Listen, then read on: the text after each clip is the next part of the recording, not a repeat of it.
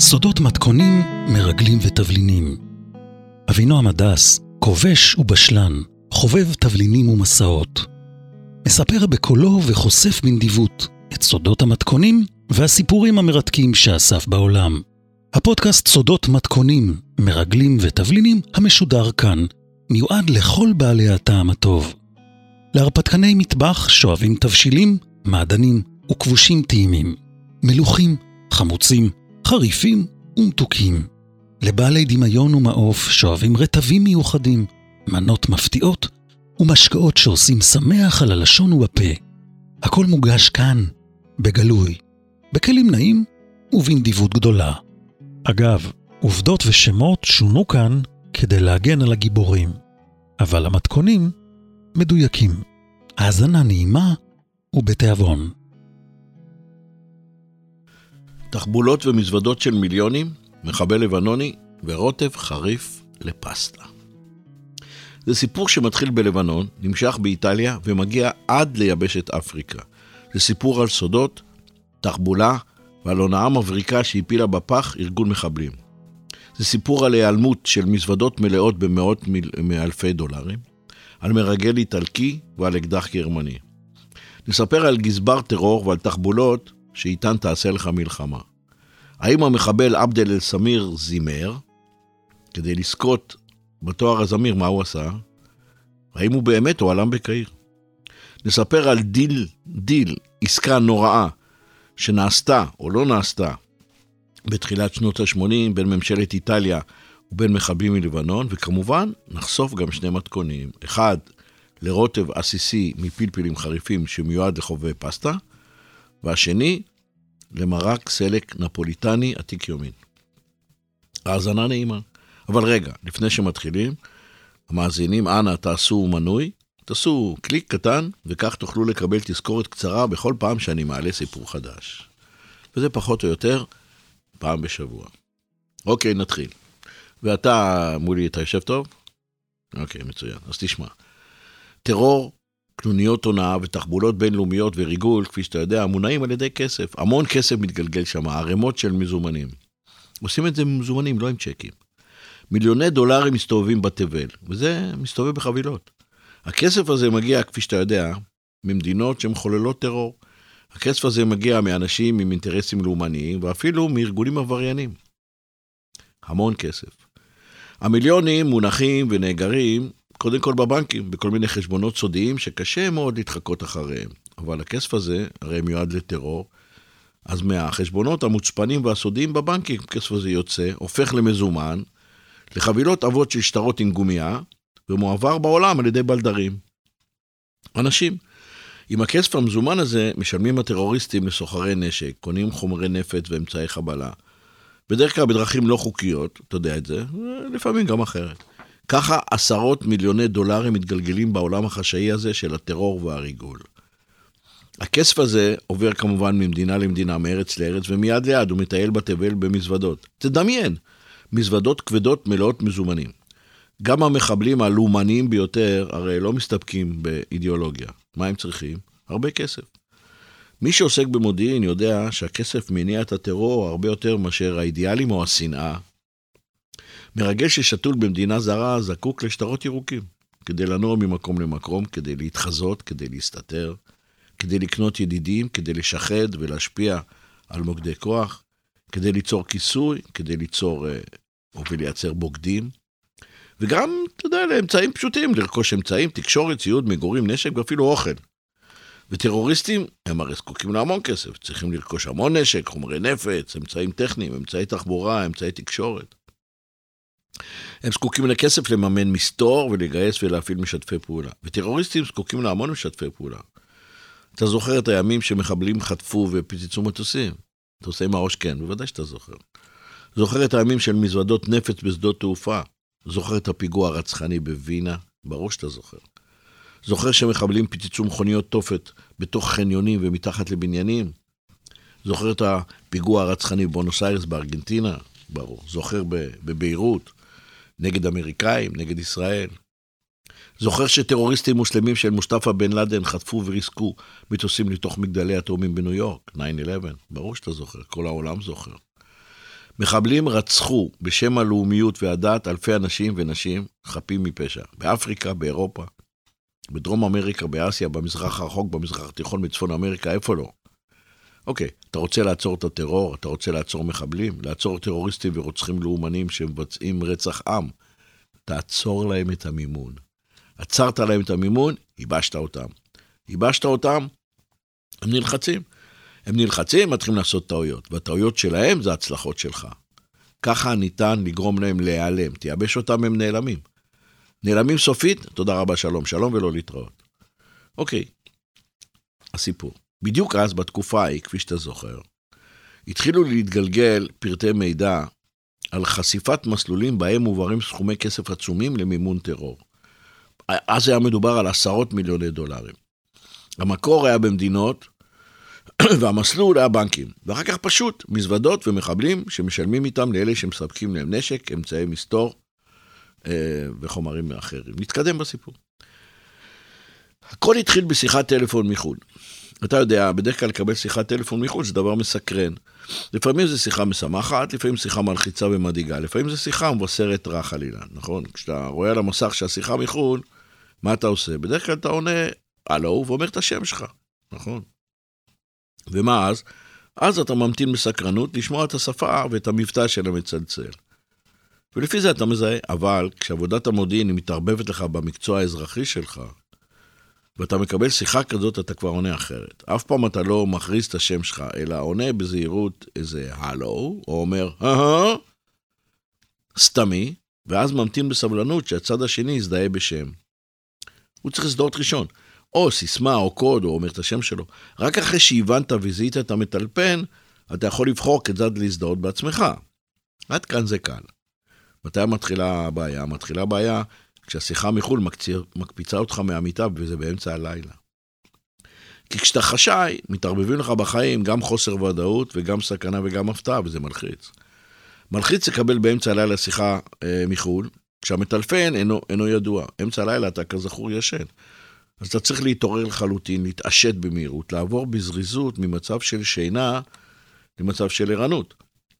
כל מילה מיותרת כאן יכולה להכשיל, כל מילה מיותרת יכולה כאן לסכן חיים.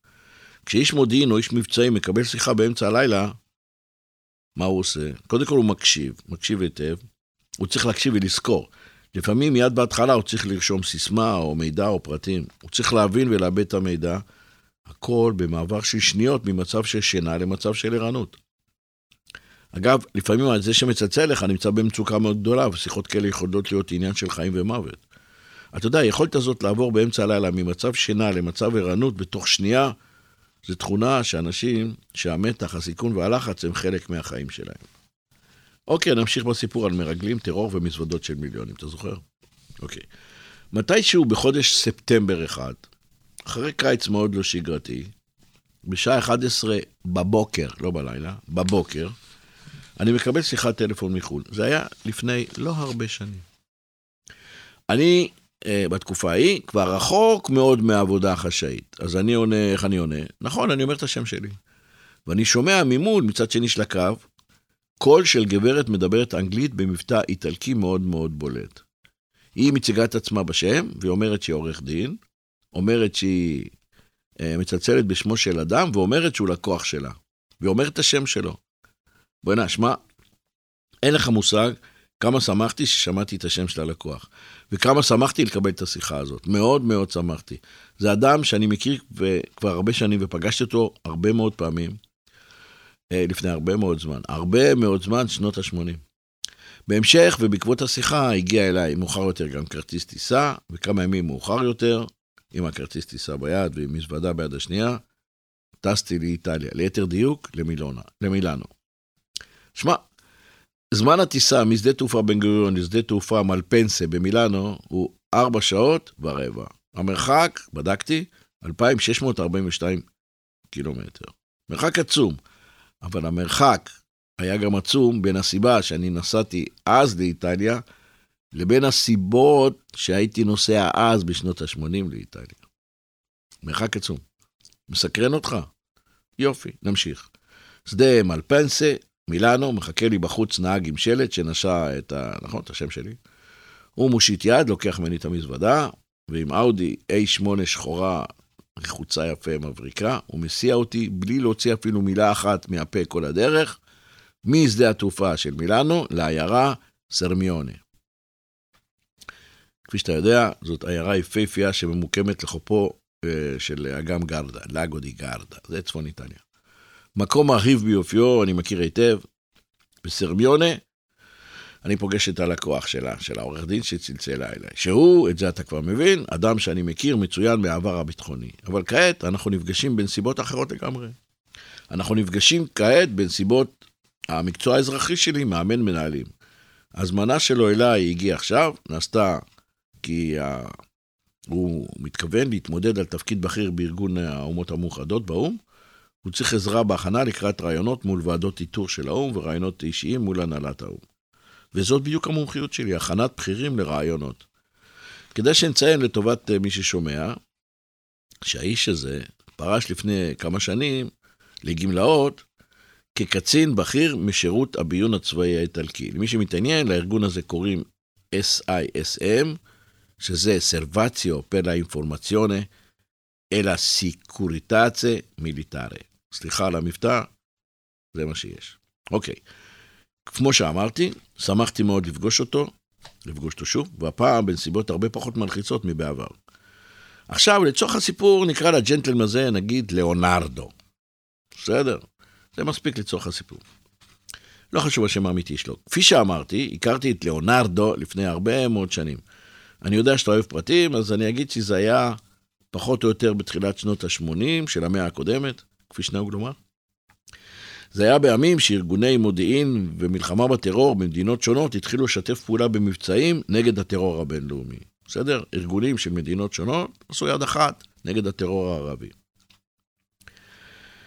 אז, כשפגשתי אותו לראשונה, הטלפונים היו עדיין מחוברים לקיר עם חוט, אתה זוכר את הימים האלה? וידיעות העבירו ממדינה למדינה, איך? בטלפרינטר. אתה זוכר מה זה טלפרינטר? יופי. הוזמנתי אז למפגש מיוחד, ראשון מסוגו, בנושא מלחמה משותפת בטרור באיטליה. המפגש הראשוני הזה, אז, בשנות ה-80, התקיים במלון פוסטה, שהיה בכיכר דל מונטה 2, בעיירה רג'ו אמיליה. רג'ו אמיליה זאת עיירה ציורית בסמוך לעיר ורונה, כאמור, בצפון איטליה. הלאה. הגעתי אז ברכב סחור, חניתי בחוף קטן מאחורי המלון, מלון פוסטה. נכנסתי פנימה, הפקיד בקבלה לבש חליפה כחולה כהה, אני זוכר אותו. עמד מאחורי דלפק יפהפה, הדלפק היה מאותר בציורים של מלאכים שמנמנים עם עיניים עצומות. הוא סימן לי ביד לעבר המעלית וסימן לי באצבעות למעלה ושלוש. עליתי למעלה בקומה העליונה, ליד דלת כפולה עמדו שני בחורים חסונים, אחד הושיט לי יד כשהכף שלו פתוחה כלפי מעלה. הבנתי מה הוא רוצה, הנחתי עליה את הפספורט הכחול שלי. הוא וידא את זהותי גם לפי הרשימה שהחזיק, הנהן לי, והשני פתח את הדלת אה, ואני נכנסתי. סגר אותה מאחוריי בשקט. מצאתי את עצמי בחדר ישיבות גדול, שווילונות שלו מוגפים. מסביב לשולחן ישבה קבוצה גדולה של גברים שנראו שהם מלאומים שונים. אה, זה גם ידעתי. ידעתי שהיו שם נציגים מכמה ארגוני מודיעין ממדינות שונות באירופה. היו אנשי מטה, אנשי שטח, מבצעים, היו אנליסטים. כולם, כאמור, מגויסים ללוחמה בטרור. אני זוכר שהייתי מופתע שחלק מהם היו כבר בשיער שיבה. אני הייתי מאוד צעיר, שנות ה-80. הצעירים יותר היו בתספורות צבאיות קצרות, והיו נראים כולם כשהם לובשים מדים, למרות שלמעשה הם לבשו חליפות אזרחיות. אני זוכר שדבר ראשון חיפשתי בעיניים את הליאונרדו הזה. איך ידעתי מי הוא? לפי צילום שהראו לי יומיים קודם בתדרוך בתל אביב. ידעתי שהוא נחשב אז כבר לכוכב במודיעין של הצבא האיטלקי. זיהיתי אותו. התקרבתי אליו, ראיתי לפניי גבר שנראה גבוה גם כשהוא יושב. כתפיים רחבות, פנים ארוכים, סנטר של עקשנים. היה לו מין קמט עמוק בין שתי הגבות של העיניים השחורות שלו. הוא דיבר איתי איטלקית טובה, האיטל... אנגלית טובה, סליחה, והאיטלקית שלו התנגנה במבטא כזה צפוני מובהק של ארץ המגף, מבטא של אריסטוקרטים. הכינו אותי בתדרוך בארץ שהוא איש מפתח, וכדאי מאוד להתיידד איתו. בעזרתו ובעזרת הקשרים שלו, אני יכול להגיע למקומות מאוד רחוקים, ובעיקר להכיר, להעיר הרבה פינות חשוכות. אתה יודע, בעבודת מודיעין זה חשוב מאוד להעיר פינות חשוכות. בפינה חשוכה מחכה לך סכנה. ומי אוהב סכנה? אף אחד. בפינה חשוכה גם אורב לך אויב. מי אוהב אויבים? אף אחד. זה עושה לך את החיים הרבה יותר בטוחים וקלים כשיש מישהו על ידך, איזה ידיד מנוסה ומקצוען, שיודע להאיר לך את הפינות החשוכות האלה. המליצו לי כמובן להיזהר, להיות חשדן, אבל גם ללמוד מההצלחה שלו בעבודת מודיעין בינלאומית. אמרו שבארגון שלו הוא כבר נחשב לאגדה. הוא איש מודיעין חכם, גבר קשוח. אמרו שהלאונרדו הזה, כפי שאני קורא לו, הוא חוקר מצוין. סיפרו שהוא אדם שיודע המון ויש לו קשרים מצוינים בארגוני מודיעין באירופה ובדרום אמריקה. הוא נכס. סיפרו שבא במשפחה איטלקית עשירה מאוד עם שורשים באצולה האיטלקית הישנה, משפחה שעוסקת uh, כבר uh, ארבעה דורות בגידול גפנים ותעשיית יין. אמרו שהוא משכיל, בעל גוף גדול מאוד, זה כבר ראיתי, גבוה, בעל כתפיים רחבות, ושהוא מתאגרף חובב. בתל אביב, בתדרוך, סיפרו לי שלמרות הממדים הגופניים הגדולים שלו, יצא לו שם של אחד, שים לב, שיודע לעבור דרך דלתות נעולות בלי להשאיר סימן. אמרו לי שהידיים הענקיות שלו זריזות מאוד ומדויקות מאוד, ושום כספת לא עומד בפני יכולת הפריצה שלו. עוד תדרכו אותי שהוא חוקר מצוין, בזכות העובדה שהוא מה? אחד, בעל זיכרון פנטסטי לפרטים, שתיים, שהוא חשדן גדול. ובעיקר שהוא יודע לגלות שקרנים רק מלהתבונן בהם כשהם מדברים. אוקיי? הזכירו גם שהוא אוהב יין ואוהב לשוט, שמעתי אוהב יין ואוהב לשוט, אמרתי לעצמי, אני אתיידד איתו מהר. עכשיו אני רואה שאתה סקרן, אז אני ממשיך. אני זוכר שם, אה, בפגישה במלון פוסטה, האווירה הייתה חגיגית אבל מתוחה. אחרי הכל זה היה מפגש של אנשים שזרים אחד לשני, שבגלל של האופי של העבודה שלהם, אתה יודע, ממילא חשדנים גדולים. וחשדנות הופכת להיות אופי. ברור שכל אחד בא גם עם השפה שלו ועם הארגון שלו, שאליו הוא שייך, והיו ניגודי אינטרסים, ויש תחרות, ויש אגו, אתה יודע, כל אחד מסתכל על השני. אתה מבין שהתחושה הייתה שהרמוניה גדולה אין שם, אבל uh, לפחות יש נושא משותף שמעניין את כולם, וזה לוחמה בטרור. בפגישת ההיכרות אז, אני זוכר שהצגתי את עצמי בפניו, בפני ליאונרדו, להפתעתי, הוא חייך אליי חיוך מאוד מאוד רחב, כאילו שהוא חיכה לי. לא יודע, כאילו מישהו המליץ עליי וביקש אותו להאיר לי פנים. אז הוא חייך אליי חיוך גדול, חייכתי אליו חיוך גדול בחזרה.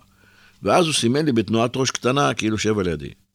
אני זוכר שהתיישבתי לידו, לצידו, ליד השולחן הגדול, וגם כשישבתי, הבחנתי כמה הוא גבוה, אבל הבחנתי עוד דבר, הבחנתי מיד שיש לו בליטה גדולה מתחת לז'קט שלו על מותן שמאל. ממש ראיתי את זה. הוא הסתכל לי בעיניים, הוא ראה שאני מסתכל לשם, אז הוא חייך מין רבע חיוך כזה, והנהן אה, הנהון קטן, כאילו בהערכה על ההבחנה המהירה שלי. אחר כך, בהפסקה הראשונה שעשינו כדי לשתות אספרסו, עמדנו ליד השולחן השני של הכיבוד, הוא התקרב אליי, הביט לי ישר בעיניים במבט חודר כזה, לחץ לי שוב את היד, הביט סביב בחשדנות, כאילו שהוא בוחן את הנוכחים, דבר שנראה לי כאילו זה הרגל אצלו. ואז פתח מעט הז'קט שלו ונתן לי להציץ, לראות את הסיבה לבליטה על המותן. וראיתי שם מה שתיארתי לעצמי. ראיתי שם אקדח מאוד גדול, אבל זה היה אקדח לוגר. אקדח לוגר כבד, תקוע בנרתיק אור משופשף, על החגורה של המכנסיים שלו. אני זוכר שמאוד הופתעתי. היה לי מוזר לראות שאיש ביון של הצבא האיטלקי הולך בכלל עם נשק גרמני, ולא עם הברטה F-92, שזה אקדח קלאסי, אקדח איטלקי. הברטה זה אקדח 9 מילימטר, הוא כל כך מוצלח וכל כך אמין, ממש אמין במיוחד. עד כדי כך שנבחר לשמש כאקדח שירות העיקרי של כוחות ביטחון בהרבה מאוד אה, מקומות בעולם. אם אתה זוכר, גם ג'יימס בונד בסרטים גם הלך עם ברטה. אוקיי, בסדר. לעומת הברטה שהיה אקדח מאוד יפה ומאוד אליגנטי, הלוגר הזה, כפי שאתה יודע, או הפרבלום, כפי שהרבה היו קוראים לו, יש לו כת מגושמת וכבדה, או יש לו מראה מכוער ואופייני, קל לזהות אותו מרחוק. אז שאלתי אותו ככה בשקט, כאילו, מה הסיפור שלך? מה אתה מסתובב עם נשק גרמני? הוא כמעט נשען עליי, הביא לי מין רווח חיבוק כזה ביד ימין, ואז לחשתי בשקט באוזן. שאת הלוגר הזה הוא לקח מאיזה טרוריסט גרמני שחיסל בנפולי לפני כמה שנים. ומאז הוא נושא אותו ועושה בו פחות שימוש לירי, בעיקר כאלה. הרמתי את הגבות, הוא המשיך ללחוש לי שהוא מרביץ איתו, וזה בזכות, מכה, כן? זה בזכות המראה המסיבי שלו והכת המוצקה. ואז לחש לי, אתה לא יכול לספור כמה פעמים הרבצתי עם המשקולת הזאת, ואני מעדיף אותו על הברטה העדין, איך הוא אמר לי על הברטה, הוא מולטו דיליקטה, כאילו, מאוד עדין. וקשה לרסק איתו את הפרצוף של מישהו. שמע, האמת שעד היום אני לא יודע מה בסיפור הזה שלא הייתה הגזמה וכמה האמת, אבל זה לא כך חשוב. זה היה בפגישה הראשונה שלנו במלון פוסטה בעיירה רג'ו אמיליה בשנת 1980 אה, ומשהו. אבל מאז הפגישה ההיא עברו הרבה שנים, עשינו כמה דברים ביחד, גם הצלחנו להתיידד. ואתה יודע מה, למדתי שאני יכול לסמוך עליו, וזה היה הדדי. אני מאמין שכל השנים ההם, גם הוא למד לסמוך עליי. כאמור, נמשיך, אה? אוקיי. כאמור, במשך השנים עשינו כמה שיתופי פעולה במבצעים בינלאומיים, ואני אדייק כשאני אגיד שפעם אחת הוא אפילו סיכן את החיים שלו למעני. טוב, אבל מאז עברו הרבה שנים. נקפוץ קדימה כמה שנים, כמה עשרות שנים קדימה, אוקיי? נקפוץ קדימה כמה עשרות שנים. זה מעודכן, יפה. אני פוגש אותו בחודש, ספט... בחודש ספטמבר בסרמיונה ליד אגם גרדה, זוכר? הוא כבר לא קצין במודיעין הצבא, כשאני פוגש אותו בעקבות הטלפון וההזמנה שלו, הוא כבר אזרח. איפה אני פוגש אותו? בווילה המפוארת שלו, שמוקפת חומה גבוהה. לשם אני מגיע עם הנהג שלו. בחזית הווילה חונה אה, פרארי גדולה, 550 כחולה כזאת, וג'יפ מזרטי, לבנטה, לבן. אני יוצא מאאודי, הוא מחכה לי למעלה במדרגות, מחייך אליי, אני עולה אליו. שנים עברו מאז הפגישה האחרונה שלי. שלנו, סליחה. אני רואה לפניי גבר מבוגר, לבוש בחליפה כחולה כהה, נעליים יפהפיות בהירות, חולצת תכלת עם צווארון לבן ועניבת משי רחבה צהובה. למרות השנים הוא גבר אופנתי, מהודר, כמקובל אצל כל הגברים של צפון איטליה. מילנזה. אני רואה ששרוולי החולצה שלו רכוסים בחפתים מוזבים. הוא מחייך אליי את החיוך הרחב שלו, ואני מגיע אליו. הוא מתכופף אליי מעט, נותן לי חיבוק ושתי נשיקות גבריות איטלקיות על שתי הלחיים. אני מרגיש דרך החליפה שלו שהגוף הגדול והמוצק שלו נעלם, שהוא הרבה יותר רזה משזכרתי. יש לו הרבה פחות שיער. הוא מושך אותי למרפסת, אנחנו נכנסים פנימה, מתיישבים על כיסאות קש, הוא מוזג לי יין בלי לשאול, עושים סלוטה עם הכוסות, לוגמים בשקט, ואז הוא מתחיל לעדכן אותי ומספר לי שמאז שנפגשנו לאחרונה, וזה היה לפני הרבה שנים, יצא במסגרת העבודה שלו קצין מודיעין מטעם כוחות נאט"ו למשימות בלבנון, באלבניה, בנמיביה, סומליה, במוזמביק, שזה אפריקה כמובן. עשה עבודות ביון, מבצעים, נגד טרור. מספר לי סיפורים. אני מקשיב, ואחר כך מספר לו שבמסגרת העבודה שלי במערב אפריקה יצא לי להכיר אנשים רבים שכמה מהם הכירו אותו והזכירו אותו מאוד מאוד לטובה. הוא שומע את זה, את המחמאה הזאת, מחייך בלי צניעות. הוא מספר לי שהספיק להיות נשוי שלוש פעמים, פעמיים לאיטלקיות, שאין לו ילדים. אחר כך השתחרר מהצבא, הפעיל את הקשרים הישנים שלו, שאסף אז בכל העולם, פנה לשוק הפרטי לשמש יועץ ביטחוני לחברות בינלאומיות הפועלות במדינות העולם השלישי. מהייעוץ עשה לעצמו עוד הון קטן, נוסף למה שהוא ירש מההורים שלו, כן? אחר כך קנה לעצמו את הווילה הזאת בסרמיונה, על לאגו די גרדה, איפה שאנחנו נפגשנו. קנה והוסיף עוד 1,500 דונם לכרם, הענק שלו, הגדיל גם את היקב של המשפחה. אחר כך קנה יאכטה, שט באגם, שתה יין, אכל חי טוב, התגרש בפעם השלישית, ואז נהיה לו משעמם. ועכשיו הוא מספר לי את הסיבה, שכבר ידעתי, כן? למה, ידעתי מעורך הדין, למה הוא אה, הזמין אותי. כי לפני מספר חודשים קיבל הצעה מאיזה קולגה ותיק שלו, אדם ששירת יחד איתו במודיעין של הצבא, ובינתיים הפך לאיזה פוליטיקאי, הציע לו לנסות להתמודד, להיבחר לתפקיד ציבורי בארגון בינלאומי, ארגון שאתה מכיר, ארגון האומות המאוחדות, האו"ם. מדובר בתפקיד בכיר וייצוגי בנושא יחסים אסטרטגיים וגישור בין מדינות במשבר. זה אחלה ג'וב, הוא מאוד רצה אותו. אבל בשביל לקבל את הג'וב הוא צריך להשתתף במכרז בינלאומי, ומסתבר שיש 18 מתחרים מצוינים, לא פחות ממנו. חלק ממדינות באירופה, חלק ממדינות באסיה, ואפילו אחד מאפריקה. כולם רוצים את התפקיד הזה. אז כדי להצליח במכרז, הוא ידע שהוא צריך להכין את עצמו לחשיפה שהוא לא היה מורגל אליה קודם. היה צריך להתכונן להצגה עצמית, עוצמתית, כן? מול ועדת איתור של האו"ם, יושבים שם אנשים, הוא צריך להציג את עצמו.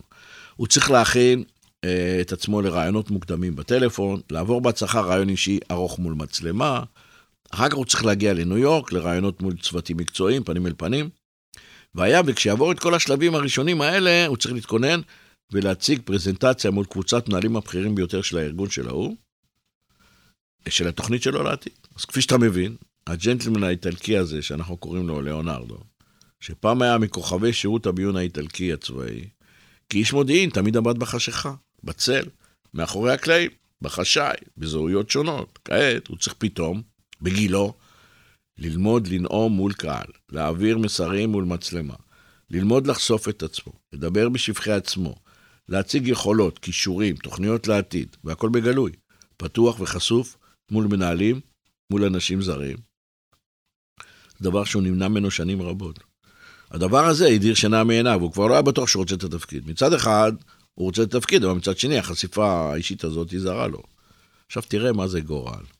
הלאונרדו הזה, לחוץ מהרעיונות, הוא פונה לעזרת מי? עורכת הדין שלו. עובד איתו כבר uh, כמעט 25 שנים בביזנס. הוא אומר לה, את יודעת מה? תחפשי עבורי איזה מאמן, איזה מנטור, אדם בינלאומי שיודע לעשות את העבודה הזאת, להכין אותי. היא, מה עושה? עושה חיפוש ראשון באינטרנט. ואז פונה מבקשת המלצות מכל מיני קולגות שלה ומכמה אנשי עסקים ופוליטיקאים בינלאומיים. אחרי שבועיים היא מקבלת כעשרה שמות. מהם היא בוחרת שלושה שמות לפי ראות עיניה. זה היו אנשים מאירופה ומארצות הברית. בין שלושת השמות, גם השם שלי. אתה שואל אותי אם זה סתם מזל, אתה מאמין במזל? אני לא יודע. עובדה. עכשיו, היא מקצוענית ויסודית, אז מה היא מכינה? היא מכינה לו תיק על כל אחד משלושת המומלצים. על כל מועמד יש שמה חוות דעת של פוליטיקאים שהוא הדריך, כתבות קצת מהתקשורת, צילומים וסרטונים. עכשיו, ליאונרדו מקבל ממנה את התיק, עובר על החומרים. הוא מגיע לתיק השלישי, לתיק שלי, עליי, לא קורא בכלל את השם, מתחיל להסתכל בתמונות וכזה, ואז הוא לוקח לו בדיוק שתי שניות, והוא אומר, רגע, רגע, רגע, אני מזהה את הגבר הזה עם הטלטלים שיבה ועם החיוך המוכר. זה לא אחר מאשר הישראלי הזה שעבדתי איתו פעם לפני שנים, על כמה תיקים במלחמה נגד טרור בינלאומי. ואז הוא מקפיץ את העורכת דין שלו, מבקש אותה לברר שהוא באמת זיהה נכון, שהוא לא טועה. היא מרימה אליי טלפון ושואלת אותי, זו אותה שיחה אז ב-11 בבוקר, האם זה באמת אתה? אני אומר לה כן, והנה נסגר המעגל. ההמלצה ושיחת הטלפון הולידו מה? הולידו טיסה מבן גוריון למלפנסה מילאנו, נסיעה לסרמיונה ופגישה שהעירה זיכרונות וחוויות מימים עברו. אז מה הסיכוי שדבר כזה יקרה, תגיד לי? תראה איזה צ'אנס. עובדה, קרה. טוב, נחזור למרפסת. בווילה הזאת בסרמיונה. אז אנחנו uh, מתחילים לפטפט, שותים עוד קצת יין, הוא מדבר, אני מקשיב, אחר כך אנחנו מסכמים את תהליך העבודה והלימוד בינינו. עושים את זה בקצרה, פתאום הוא קם, נכנס פנימה, חוזר אחרי דקה, יש לו דף נייר, דף אחד, ועט נובע יפה, מפואר כזה, עם מכסה מצדף בקצה העליון, ובקצה השני מוזהב. הוא מביט בי לרגע, ואז הוא רושם, בכמה מילים בודדות, סיכום של הציפיות שלו מהעבודה איתי. פחות מעשר שורות. הוא מקריא לי, מרים את העיניים, מכמת את המצח, אני מסכים בהנהון, הנהון אחד עמוק ובחצי חיוך, גם הוא מחייך, גם הוא מהנהן, ואז הוא מושיט לי יד ללחיצה. שמע, לא צריך לחתום על כלום, לחיצת היד מספיקה, מזל וברכה. מאותו רגע אנחנו חוזרים לעבוד ביחד, כמו פעם. כמובן שהיוצרות התהפכו, אז הוא היה הבכיר ואני הייתי הצעיר, עכשיו אני המורה שלו. אבל, אתה יודע מה הוא אומר לי? הוא אומר לי, אני מאוד שמח, מאוד מאוד שמח, שאתה עובד איתי ואני סומך עליך. ואני, כהרגלי, שותק, כהרגלי, משאיר להגיד לו, משאיר לו להגיד את המילה האחרונה. אבל בראש, כבר רצתי אה, תסריט. צריך להכין אותו להופעה מול מצלמה, צריך אה, שיפור הצגה עצמית מול ועדת איתור, שיפור רעיונות בחירים, מול בכירים. ידעתי שכדי להצליח איתו אני אצטרך אה, הרבה הקשבה, דמיון וסבלנות.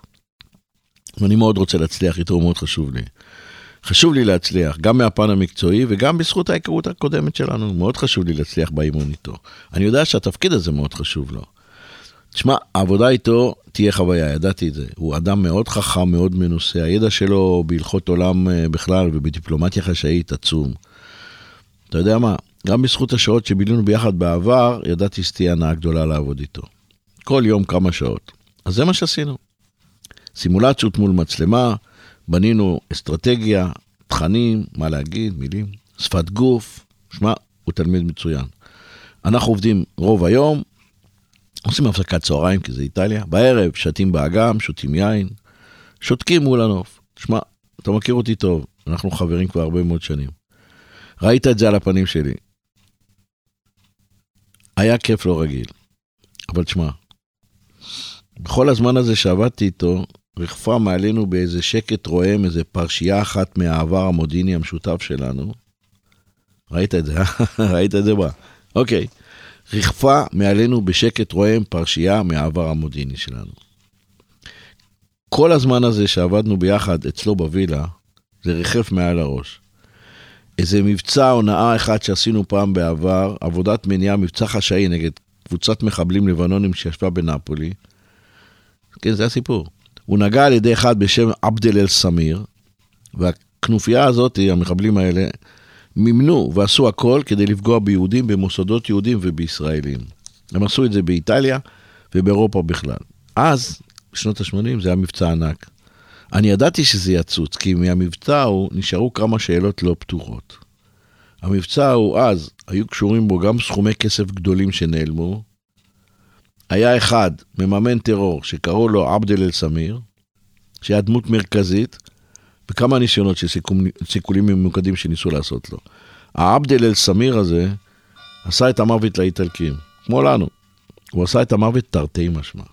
אז, אז, בעבר, לפני הרבה מאוד שנים, הסמיר הזה היה על הכוונת של כמה ארגוני מודיעין ממשלתיים. יום אחד, אחרי המבצע, יום אחד הוא נעלם, כאילו בלעה אותו האדמה. אני ידעתי שהשאלה הזאת, לאן נעלם אל סמיר, שכינו אותו גם הזמיר, ידעתי שהשאלה הזאת מרחפת לנו מעל הראש כל הזמן. ידעתי שהשאלה הזאת שלא תגיע. חיכיתי. ידעתי שזה רק עניין של זמן. והנה ערב אחד, אחרי שסיימנו להתאמן בנאומים מול מצלמה, ואחרי שתינו בקבוק של ברוננו דמוטליצ'ינו של יקב גאיה, שזה יין מופלא, ואגב, ליאונרדו כל הזמן אמר לי, אתה יודע, גם אני מגדל את הענבים האלה, סנג'ובזה.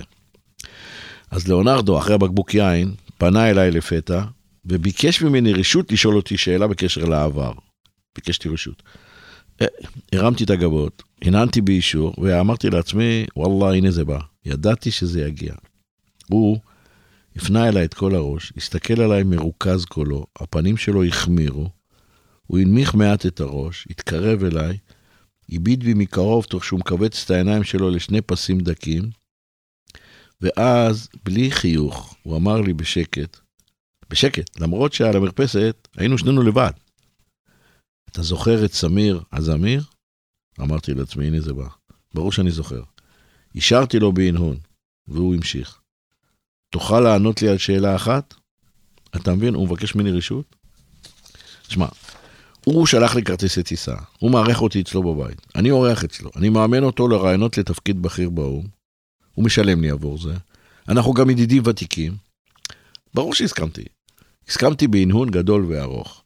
ואז הוא שאל אותי את השאלה היחידה שחששתי שישאל. החשש הזה נסחב איתי כבר שנים. תמיד חששתי מהרגע שבו אני אפגוש אותו שוב, והשאלה הזאת תצוץ. ואתה יודע מה? תמיד ידעתי ש... שזה יקרה. אוקיי, עכשיו שמע. אנחנו נעשה הפסקה ונעשה קפיצה בזמן, נחזור בזמן כמה שנים, עשרות שנים אחורה, אני אספר לך על עבדל אל-סמיר, מדוע דבק בו הכינוי הזמיר, ומדוע אנחנו מדברים עליו בזמן עבר.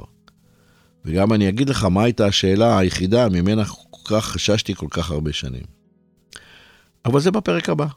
אגב, אתם המאזינים, אני אומר, בבקשה, תעשו מנוי, פשוט תקליקו על הכפתור מנוי, ותקבלו הודעה ברגע שהפרק הבא של הסיפור יעלה לשידור. תודה על ההקשבה עד עכשיו, ולהתראות בפרק הבא.